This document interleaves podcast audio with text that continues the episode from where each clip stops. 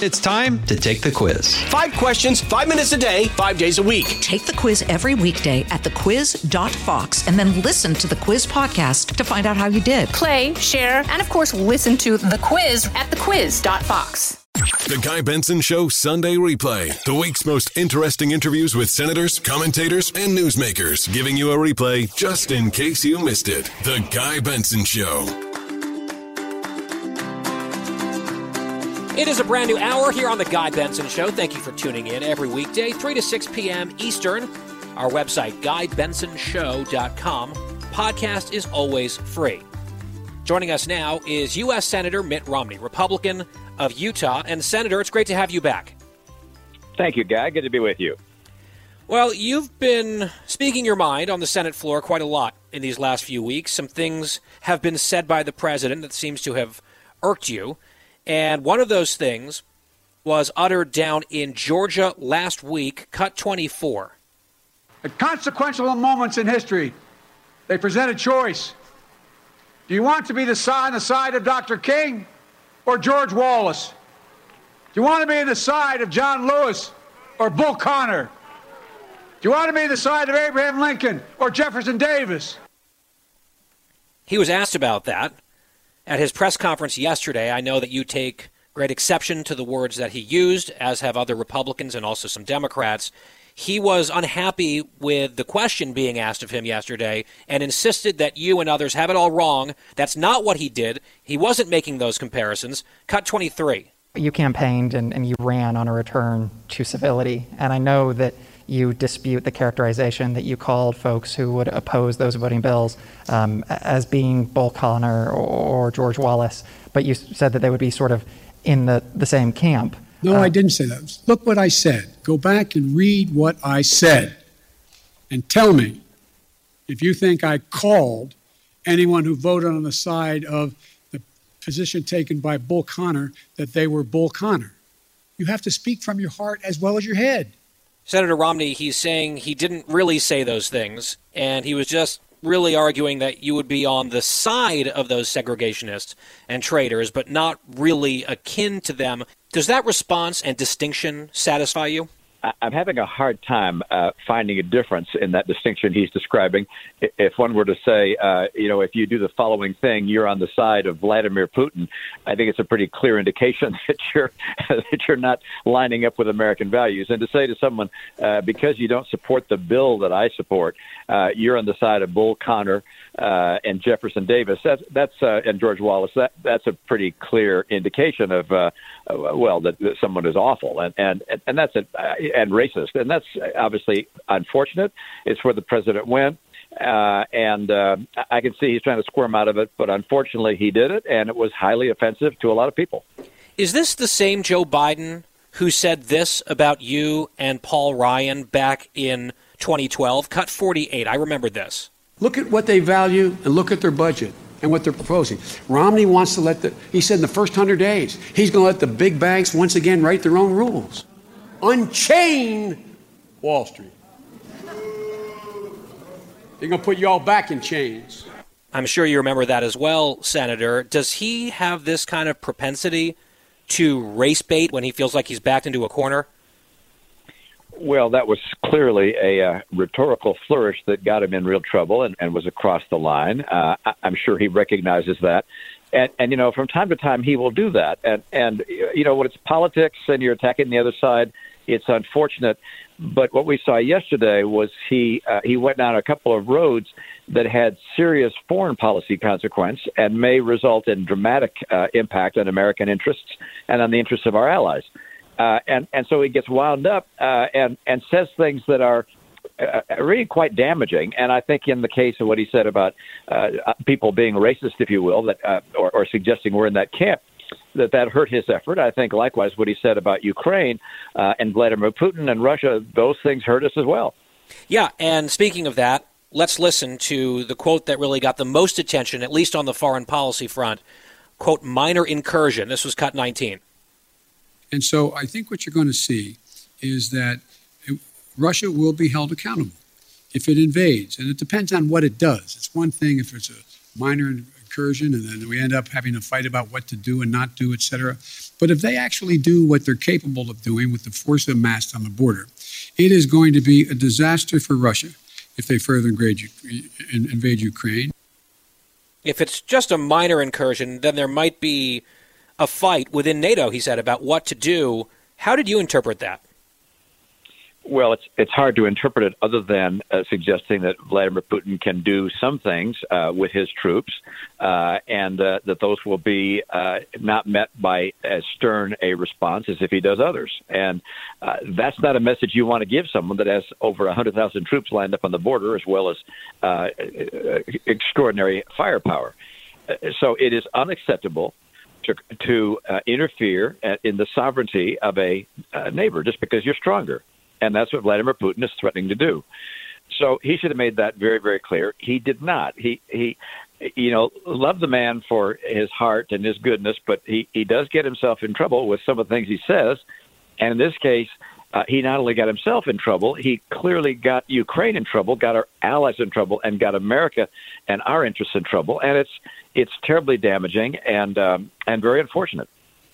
On the matter of Russia broadly, not to traumatize you, Senator, with multiple 2012 flashbacks, however, I'm so old that I remember you identified Russia as the top geopolitical adversary of the United States when you were running for president, and that was met with gales of laughter and scorn and ridicule, including from this famous voice in Cut 50. Governor Romney, I'm glad that you recognize that Al Qaeda is a threat because a few months ago, when you were asked what's the biggest geopolitical threat facing America, you said Russia not Al Qaeda, you said Russia. In the 1980s are now calling to ask for their foreign policy back because you know, the Cold War has been over for 20 years. Do you feel vindicated these days, Senator, based on your assessment of Putin at that time? Well, I, I don't worry about vindication. I know I was right, which is that uh, Russia at the time was our number one geopolitical uh, adversary in that they were blocking us in every initiative uh, we undertook. They were supporting the world's worst actors, uh, whether that was in Venezuela or other places. Uh, North Korea, of course. Uh, that didn't mean they were our, our biggest threat. It's interesting how sometimes people quote you, but they don't quote you exactly right. In this case, Barack Obama suggested that I thought Russia was our biggest threat. I said no. Uh, actually, Iran and Al Qaeda was our biggest threat at the time, but Russia was our geopolitical adversary, meaning they were playing geopolitics against us. Now, things are different today, of course. Russia still plays that role, but China is the greatest um, uh, challenge to American leadership, uh, and uh, that is something which is increasingly clear, I think, to people on both sides of the aisle. And we're going to come back to China in just a moment. But you're right. Sometimes people will quote words or quote a paraphrase that actually distorts what was said.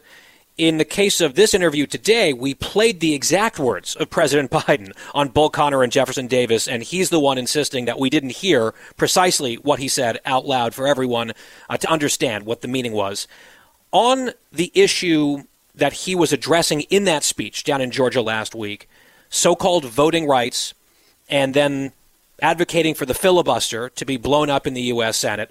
That battle came to an end last night on the floor of the Senate, 52 to 48, really by a thread. The Senate hung on to really its fundamental core as the cooling saucer of this process, our democratic process in our republic. Only two members of the other party voted with every Republican to maintain a tool, the filibuster, that Democrats have used hundreds of times in recent years. They used it last week, as a matter of fact. They have called it vital to our democracy, a guardrail. Chuck Schumer used that term. He said they had to build a firewall around it to protect it back when Republicans were in charge. 30 Senate Democrats signed a letter during the Trump administration insisting that the filibuster be maintained as is, no changes. Almost every single one of them, the only exception on that letter, Joe Manchin, flip flopped and changed their position, really with the thinnest of veneers as their excuse last night 48 out of 50. I just want to ask what your reflections are now that that experiment has failed. And also, given just the brazenness of their reversal on something that they were passionately in favor of, the filibuster, and then the first opportunity they had to get rid of it for their own expedient power, almost every one of them lined up to do it, even those who signed the letter, even the guy who spearheaded the letter, Chris Coons. They all did it except for Manchin. Does that give you pause in trusting them to perhaps work with them on other matters in the future, given the value of their word? What, what I have learned uh, through my life, not just uh, last night, but over the years, is that when a person is confronted with an item of extraordinary personal interest, which may go against their fundamental principles, it's remarkable to see how the mind begins to work to rationalize doing what's in your personal interest. And that I see time and time again. And I wish I could say it's never happened to me or to anybody else I respect. But you got to guard against it. And I'm afraid too many people went along, one, because they were pressured by leadership, two, because it was popular uh, with their base and with the people on MSNBC.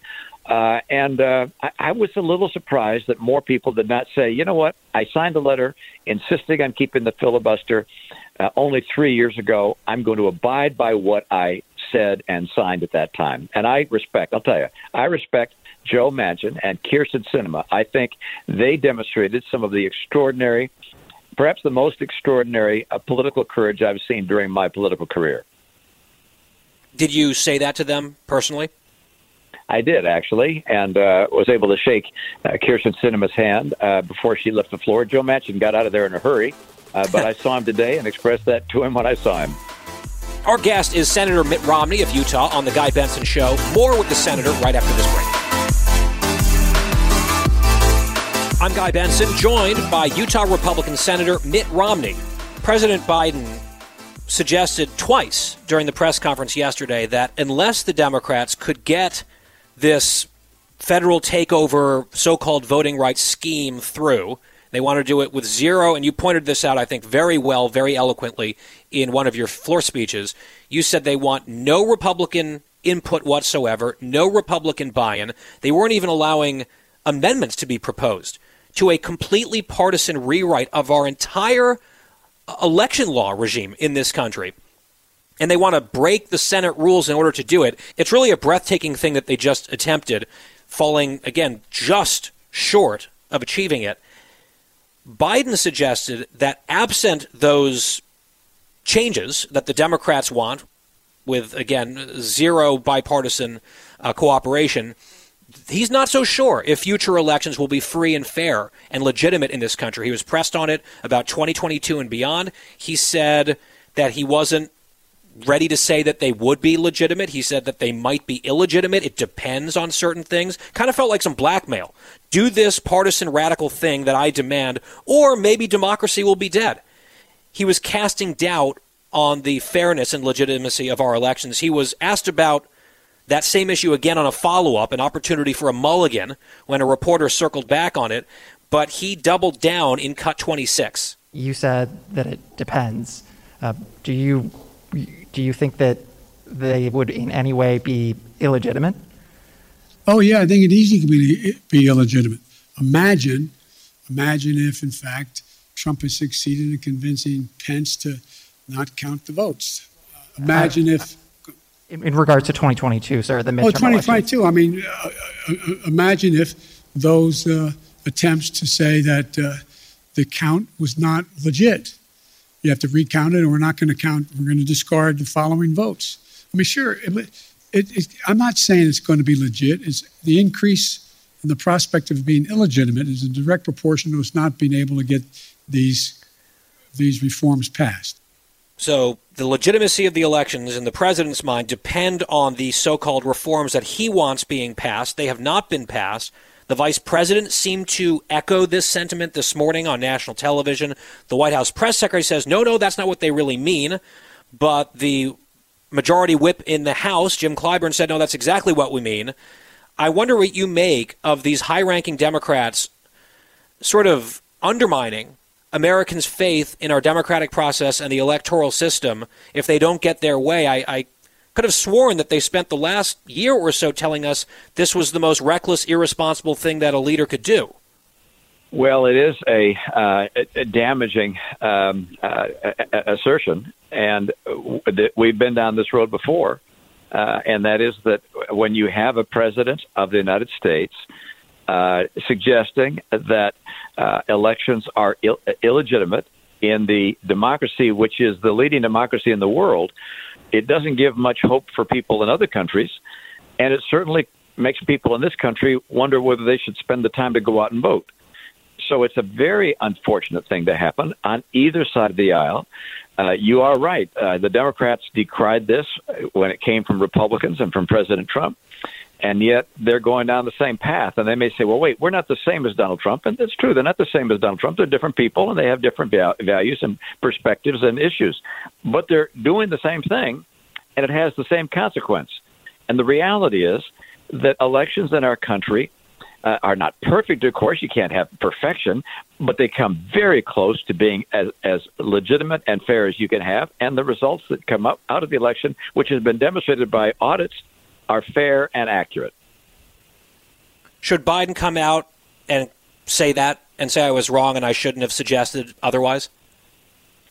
Well, I think uh, both President Biden and President Trump uh, had a have a policy of, of never apologizing, and uh, that's maybe that's not fair. President uh, President Biden did did apologize for not having enough tests made in his conference yesterday uh, uh for COVID, but uh, I, I think it's unlikely that that President Biden will come out and say that, but uh, he, he will he will certainly emphasize uh, a, greater degree of confidence in the elections. And now that his favorite election reform bill uh, was defeated, uh, and uh, and now we can actually talk about what things our country does need to improve our system. This, improvement is always appropriate, but the idea that somehow our elections are illegitimate unless we get our way that that's simply unacceptable. Very briefly and finally, Senator, you mentioned China. The Olympics are upcoming in Beijing. We've talked about this before. You have a long history with the Olympics back in the Salt Lake City Games. We've seen athletes being urged not to bring their personal devices for fear of spying and espionage from the Chinese. We saw a quote from a Chinese official threatening athletes if they speak out or do anything that would violate the spirit of the Olympics or Chinese law, that there could be consequences for those athletes. Your take on that, briefly, sir. Well, first of all, I, th- I think it's irresponsible for the International Olympic Committee to grant an Olympics to an authoritarian state and particularly a state like China, which is executing uh, a, a, genocide in their nation, uh, which is repressing minorities, and which has put in place laws which which threaten the athletes themselves. Uh, sending the games there was irresponsible, and I know they've taken action. I've spoken with the head, Dr. Bach of the IOC, uh, about this. I believe they've taken action to prevent something of this nature from happening in the future. But we are where we are. Uh, our athletes have a tough decision to make. They're going to make it individually, but most of them have sacrificed their entire life to be ready right now to participate in the Olympics. And, and I don't want to penalize those, those athletes that want to compete uh, and do so representing our country. And frankly, I'm looking forward to hearing our national anthem played in China. Senator Mitt Romney, Republican of Utah, we really appreciate your time with us today, sir, and we look forward to next time we have a chance to chat. Thanks, Guy. Good to be with you. You bet. Mitt Romney on The Guy Benson Show. We'll be right back. That was this week's edition of The Guy Benson Show Sunday Replay. For more Guy Benson Show, go to GuyBensonShow.com or wherever you get your podcasts.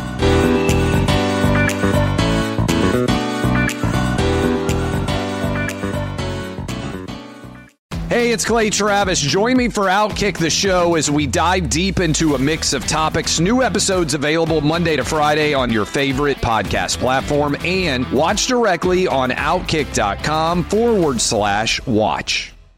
Listen to the show ad free on Fox News Podcast Plus, on Apple Podcast, Amazon Music with your Prime membership, or subscribe wherever you get your podcasts.